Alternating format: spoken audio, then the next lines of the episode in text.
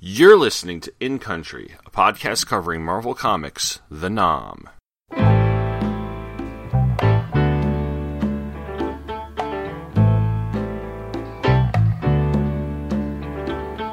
Stayed in bed all morning just to pass the time. There's something wrong here, there can be no denying. One of us is changing, or maybe we've just stopped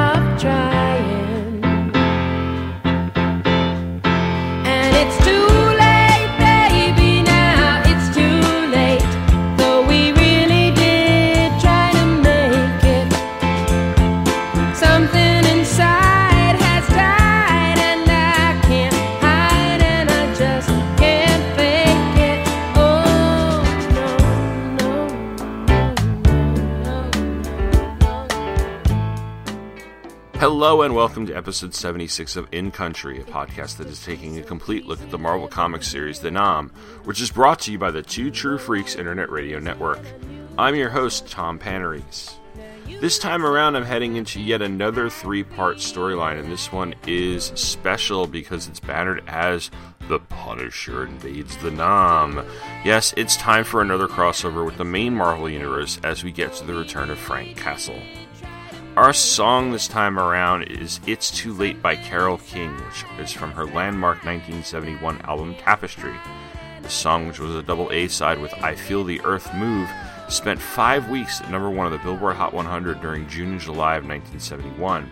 The album spent 15 weeks on the top of the Billboard album charts and would win the Grammy for Album of the Year, with It's Too Late winning Record of the Year and You've Got a Friend, which King wrote and recorded but was also a number one hit for James Taylor in 1971, one record in the year.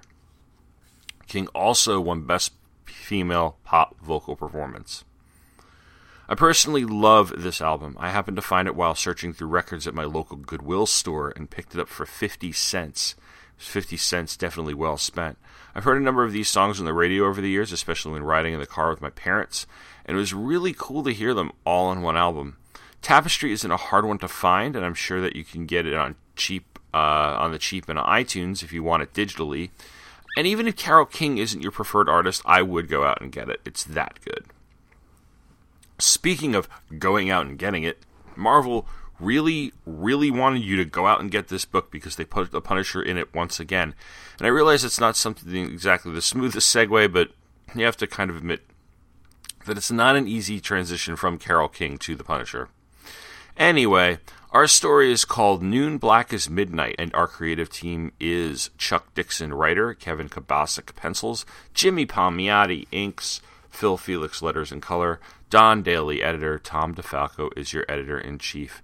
The cover is by Jorge Zaffino and features Frank Castle holding a gun and swinging it at a couple of VC soldiers, two of whom are lying face first on the ground, and another who is coming at him with a knife.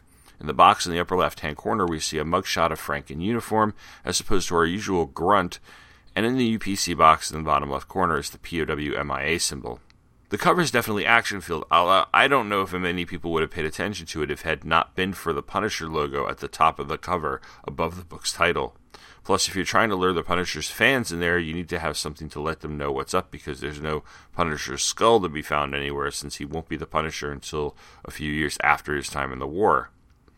The issue was released on February 25th, 1992, with an April 1992 cover date. We're still at the price of $1.75, which I said would be there until we finish the series with issue number 84. We open the middle of a firefight. Someone is trying to get an evac, but the LZ is too hot. A soldier is down, and someone is telling him to hang on. The guy who is down is begging for morphine, and the medic says that he doesn't have any. But in order to distract him from the pain, he says, I'll tell you a story. Remember that private I told you about? A big guy named Castiglione? Yeah, the wounded GI says. Here's the part I didn't tell you, the medic replies, and begins the following story. It was his third day in country. Kid was still a teenager and had sand from Parris Island in his boots. He was primed and eager. He wanted the bush.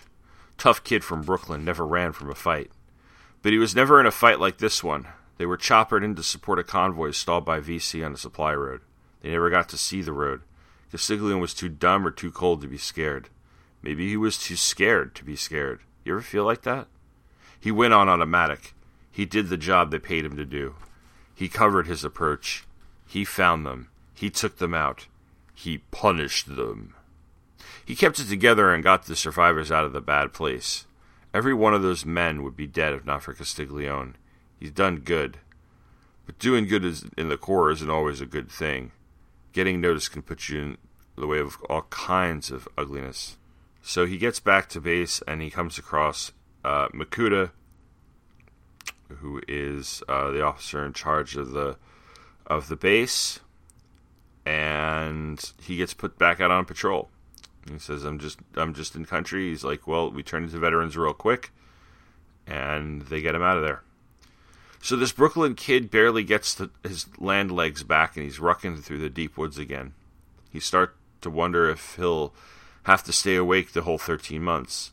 See, in the army, a tour is one year, but the Leathernecks have to be one month tougher than everybody else. The Marines have seen too many John Wayne movies. The patrol's function was hazy. They were escorting two grunts way out past the wire, and then these guys were going to proceed on alone. They could be forced recon guys or snipers or even special ops. Nobody would say, and Castiglione didn't ask. But they didn't look the part. Looked like a couple of us, couple of us scare kids. Some sounded like they knew they weren't coming back. It was either street smarts or Castiglione was going Asiatic. But something about this whole thing made him squirrely. Mortar attacks were as regular as the dailies at Firebase Phoebe. The local grunts insisted that this AO was only lukewarm. The kid figured that this was just one more thing he'd have to get used to, like the spooky patrol they were just on, like going without sleep. Colonel comes up again to him and he says he gives him another mission to talk to somebody. Like there's a lieutenant arguing with a uh, with a Vietnamese local. Frank goes out there. He wasn't really needed. Lieutenant Maxwell spoke passive enough French to speak to the village honcho. Castiglione just figured that Makuta was breaking his chops. He was three days in country, though it seemed like three years, and these were the first locals he'd seen, except for the others he'd killed. And he asks what's going on, and the lieutenant says the friendlies say a bad wind is coming. Lots of fees in this parish, they're getting while they're getting as good, so how are we supposed to protect these little savages they won't stay put? But what if the friendlies were right? They lived here, didn't they know what's up? There were lots of things he didn't understand yet. He goes back to seeing Makuta, who's opening a fridge, who's locking up a cooler uh, with a padlock, and then uh, he reports the whole thing about the village um, leaving and carrying all their gear with them. He wonders if they're actually right. Makita says, "Bull." They heard it from Charlie. In other words, they're they're being tricked, and he tells them to get to go to sleep. Frank dreams about him walking along with his girlfriend in Brooklyn while bombs fall. He's then woken up. He's groggy. One of his friends gives gives him uh, a couple of amphetamines, and then uh, they're back out in the field. The kid's game. He's all marine. He shakes off his fatigue and carries on, but he's still got that crawly feeling in his guts. These guys were diddy bopping, moving through the brush like they were on a stroll. This is all wrong. So they stop for some rest, for some food. Frank's got a bad feeling about this, and and then he asks, um, you know, I read enough to know this is a bad this is bad news. I know you're right, but that doesn't make me wrong. Uh, if there's enemy in the area of Upper Creek, the guy's like, there's no Charlie in this parish. It's been swept clean for months. He says, is that what those recon guys are for? The ones we left off yesterday? And uh, they kind of give him crap for being new, and then all of a sudden things start firing. The kid didn't want to be right. The fire comes from every direction at once. It seemed that way anyway. Green tracers came down on them from the trees along the ridge, just like he said they might. While they were walking, the little man had slipped all the way around them and tricked out the trail behind them. The Nam breaks the rules, but it don't break all the rules. Charlie wasn't picnicking. Nobody was getting away easy he did read all the books. He knew the Vietnamese had been fighting our enemy over, or one enemy or another, for 2,000 years. They were born soldiers, fierce minded, determined, motivated. Castiglione respected them. Their history book was just one long war. He wasn't about to fear them. They were just like doggies to him. Hit and run, and they wouldn't. They don't be there when they shoot back. He figured their greatest concentration was downhill. He'd move up the incline, tread his way through them, no thoughts for this patrol. They'd scattered. At best, he'd draw some of them off, the heat off them. In the heat of it all, Charlie was as confused as everybody else, Everybody, every firefight is like a henhouse fire. You can put sense to it after it's over, but even then, it's all science fiction. The man was small, light as a child. He's going hand to hand with the guy, but tough. The kid from Brooklyn was close enough to feel his breath, to smell the sweat on his clothes. This wasn't a f- war anymore, it was a fight, and Castiglione did what he had to do. He stabs the guy. Then the sky fell.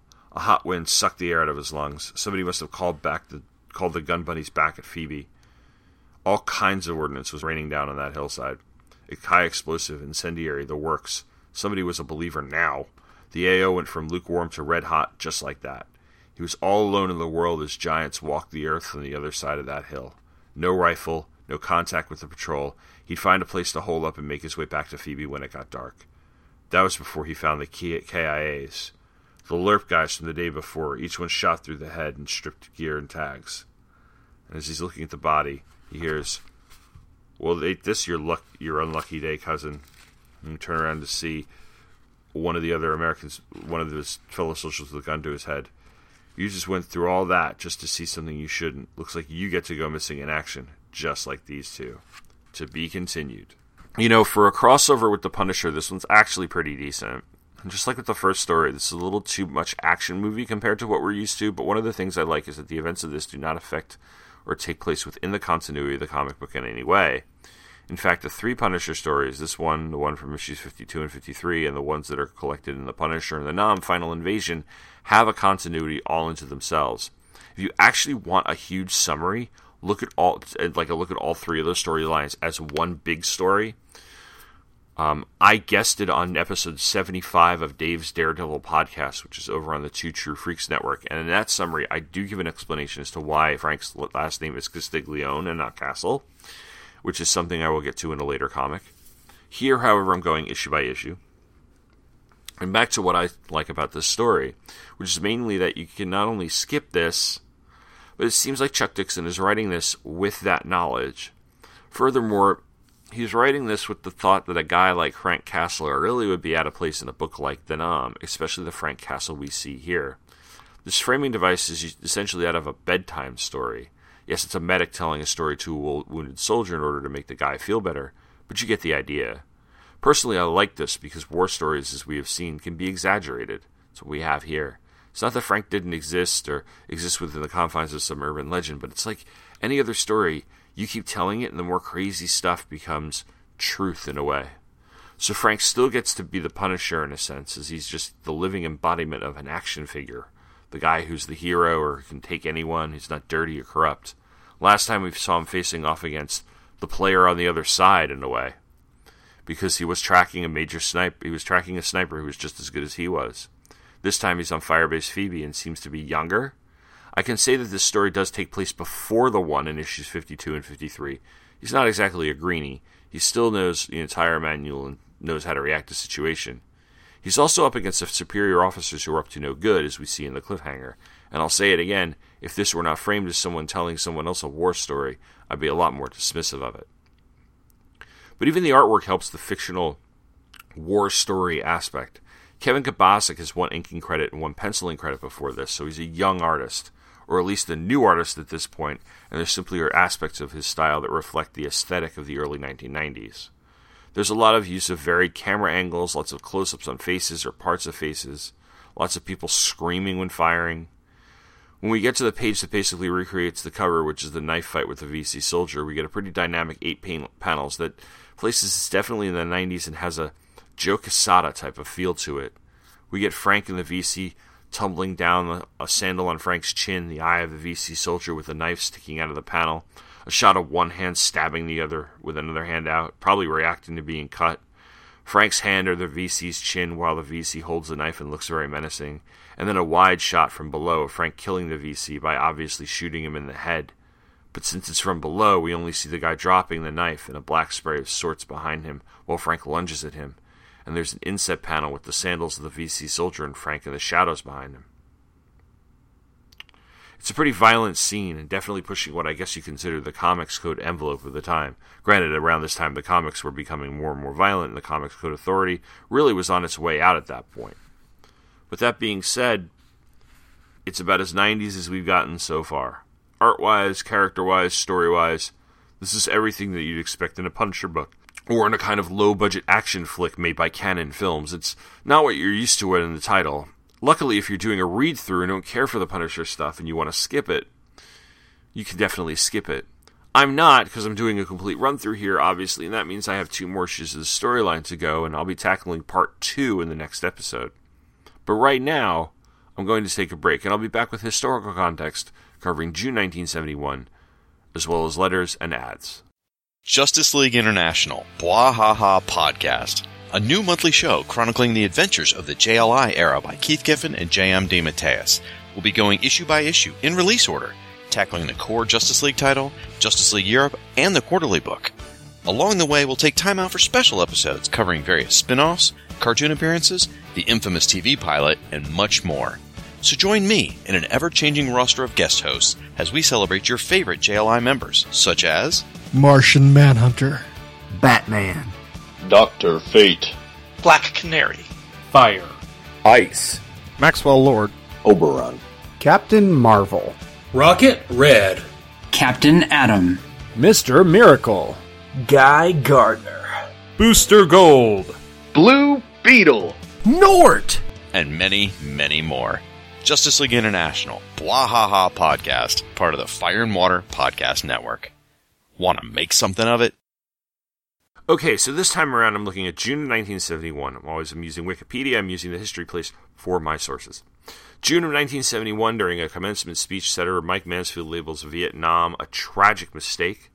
On June 1st, the Vietnam Veterans for a Just Peace, claiming to represent the majority of United States veterans who served in Southeast Asia, speak against war protests. On June 13th, 1971, the New York Times begins the publication of the Pentagon Papers, a secret Defense Department archive of the paperwork involving decisions made by previous White House administrations concerning Vietnam. Publication of the classified documents infuriates President Nixon.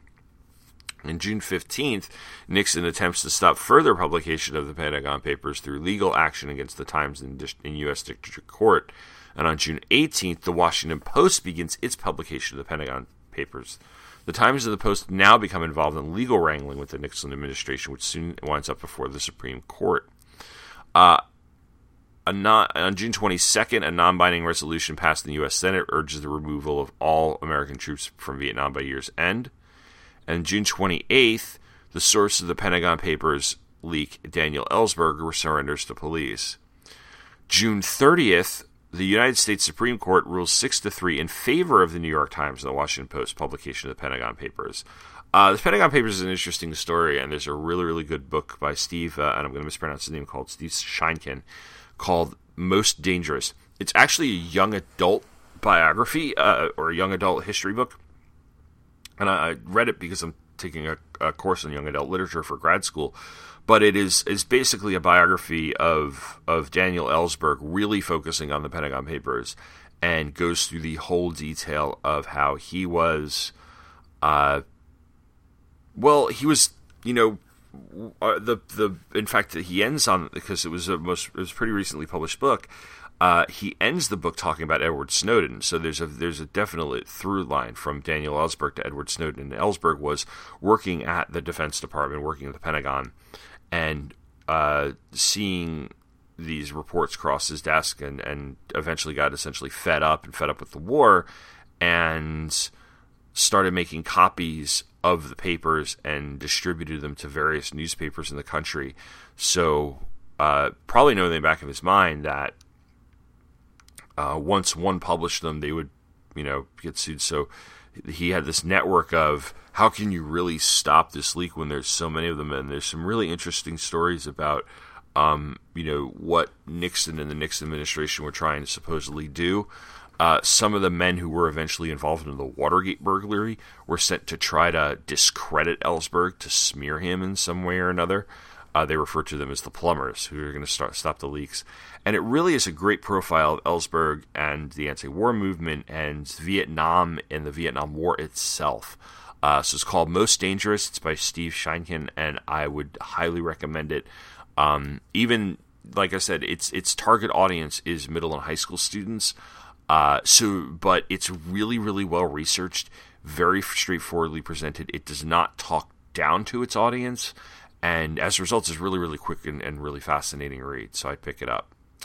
Uh, one more event in June 1971. Uh, George Jackson replaced William Colby as the head of CORDS. So let's look at letters and ads. We actually do have uh, a letter column this month. And we have Tim Stats of Milwaukee, Wisconsin, who, ser- who according to his address, served in Nam from 68 to 69. He says, Hey guys, there was sure some sniper rifle we featured in issue number 65. On the cover, he's shooting a bolt action rifle equipped with a full barrel and telescopic sights. On page one, he's holding a 7.62 millimeter SVD Dragunov sniper rifle, which is described as being able to, quote, cancel your go home ticket from 3,000 yards. Sadly for the little man, on the day he's killed, he left the fancy weapons at home and was carrying a 7.65 millimeter M1936 CR39, an ancient French relic of a rifle. This is kind of on any other weapons you forgot to mention. I don't know what part of the NAM you served, but in Second Corps, your average VC tended to be a one rifle terrorist and happy to hit anyone within 200 yards, let alone 1.7 miles. And uh, they say, well, it's obviously not your average VC, Tim. Elvis Orton. Is that Uncle Elvis? I think it's Uncle Elvis. He would love to see Russ Heath become the regular title, the regular artist. Um, he says it's most overlooked, one of the most overlooked folks the work of the medium. He says that they're still slicing open the mountain, mountain of mail that Heath, the Heath issue solicited. He says Heath, Sam Glanzman, John Severin, maybe two more guys from the creme de la creme of American war illustrators were trying to catch them, any of them, for an issue with the NAM. 65 demonstrated every now and then it pays off. Joe Byers of Macedonia, Ohio, wants to know where Michael Golden's up to. And they say, right now, Michael Golden is thinking about maybe having that cold slice of pizza that's been hanging out in the fridge. No, actually, he's diligently working the covers for the four part series Cops the Job, which goes on sale in early April. It's co written by Larry Hama, who developed the NAM here at Marvel, and Joe Jusko. And the art chores will be handled by Mike Harris and Jimmy Palmiotti, who penciled and inked, respectively, 52 and issues 52 and 53. It's uh, to police work with the namas to war, if that makes any sense. You know what we mean. There is a long uh, letter from B.A. Parcells, who's in the Army Reserve from Lansing, Michigan. And he says, Here are some of my thoughts on Name Withheld's question as to why we did so much better in Iraq than in Vietnam. Terrain. Nam is mountainous, heavily jungled, the few poor roads. The only easy transport is aircraft. Iraq is a flat open desert, perfect for all matter of heavy equipment, including tanks. The American armed forces are based on large numbers of tanks and mounted infantry, supported by a Navy and Air Force. The Iraqi army is based on the same model, while the Vietnamese armed forces were a light or guerrilla force, small troops of foot soldiers armed with rifles and such. Guerrillas and cover go together like peanut butter and jelly. In fact, the former requires the latter. Guerrillas out in an open, flat landscape can be toasted by their opponents in no time. As cover gets heavier in Vietnam, like in Vietnam, the advantages swing back toward the guerrillas. Our army is designed for and does best against another heavy equipment based army like the former Soviet army. Guess what? Iraq is based on the Soviet army model. On the other hand, in Nam, our mechanical heavy army was faced with an elusive guerrilla force hidden deep in, in, terrain that our equipment could barely make its way through. Even aircraft, which could fly about easily, could not see the guerrillas through the thick jungle triple canopy. One reason we started using defoliants like Agent Orange. We were like a guy with a hammer trying to swat a butterfly, not as easy as it looks.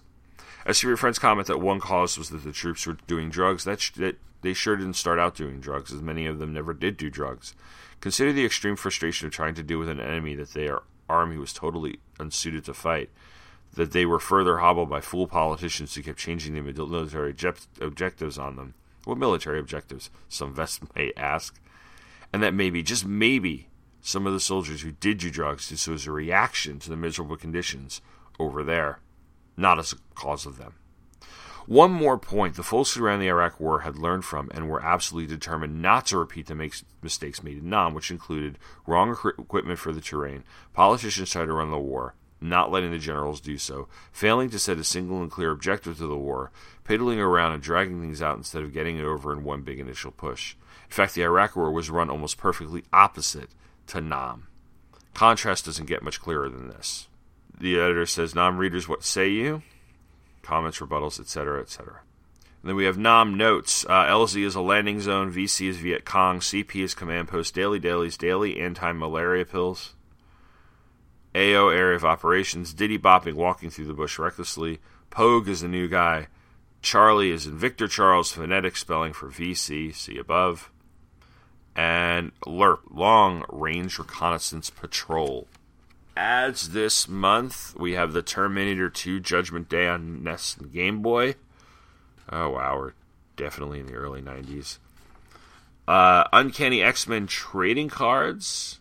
We got Wolverine ripping through a pack. I had a lot of these cards. These were really cool cards.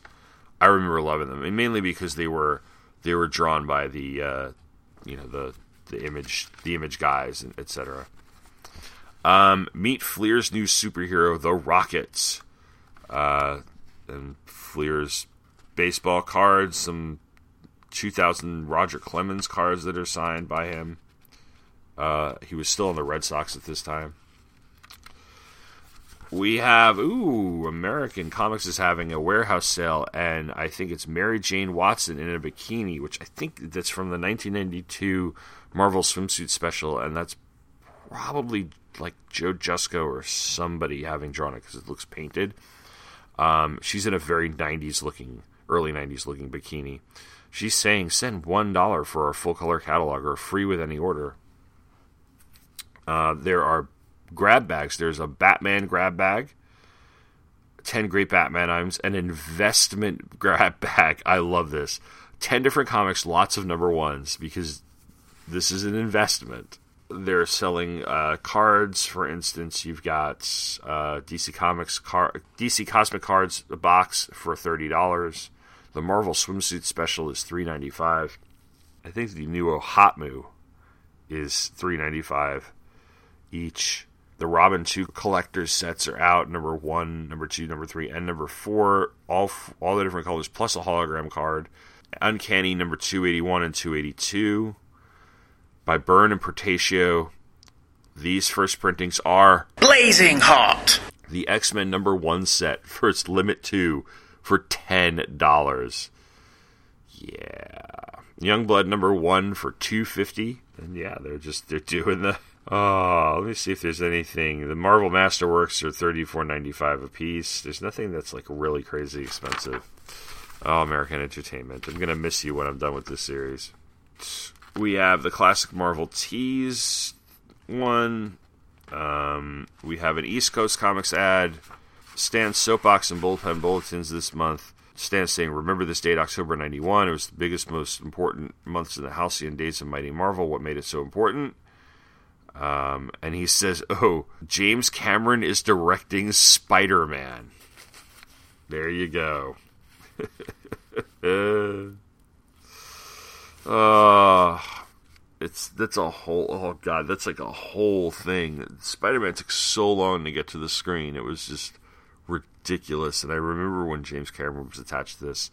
Uh, I remember reading about stuff like this in the Wizard magazine back uh, back of Wizard magazine with their column on movies, where they would have like reports of movies and things, and they would be like all sorts of crazy rumors and stuff. I'm talking about February. Apparently, Kevin Kobasic is going to be doing Barbie. I think he's just being silly. Hildy Mesnik, who is the editor, who is one of the editors, is taking over Barbie. Uh, yeah, so we'll we'll see what. And Kobasic's going to be the assistant editor. So yeah, since he's a big non person, they're making jokes about G, um, GI Joe, et cetera, et cetera. Yeah, yeah. There's uh, two ad, three ads that feature somebody in targets for under the big guns. You've got Punisher Warzone. It's a jungle out there. You need all the help you can get. Two fisted big guns mo- action monthly from Marvel. Um, you have Cage, two fisted pulse pounding action from the world best hero for hire on sale monthly.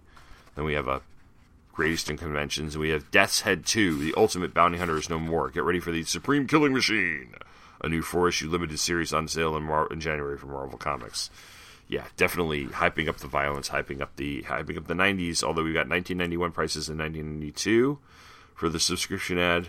Those Three Musketeers ads are back, and the back is score baseball cards. Get all the action in 92. And I'll be back in a couple weeks with the next part of this Punisher storyline. Um, until then, you can go on the blog, uh, you can leave a review on iTunes, you can go to the Facebook group, and as always, thanks for listening and take care.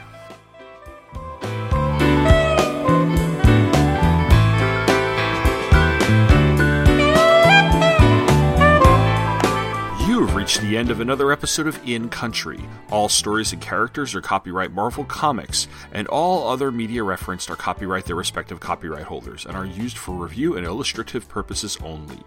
Feedback can be sent to popcultureaffidavit at gmail.com, and you can follow the podcast at facebook.com slash incountrypodcast. Show notes and extras can be found at popcultureaffidavit.com. This podcast is a proud part of the Two True Freaks Internet Radio Network, which is a division of the Demanza Corps of Milan, Italy. Please support this podcast and all the other Two True Freaks podcasts by using the Amazon.com link at twotruefreaks.com anytime you shop. It costs you no extra money, but really helps us all out. Thank you for listening, and join me next time for the latest chapter in the saga of The Nam.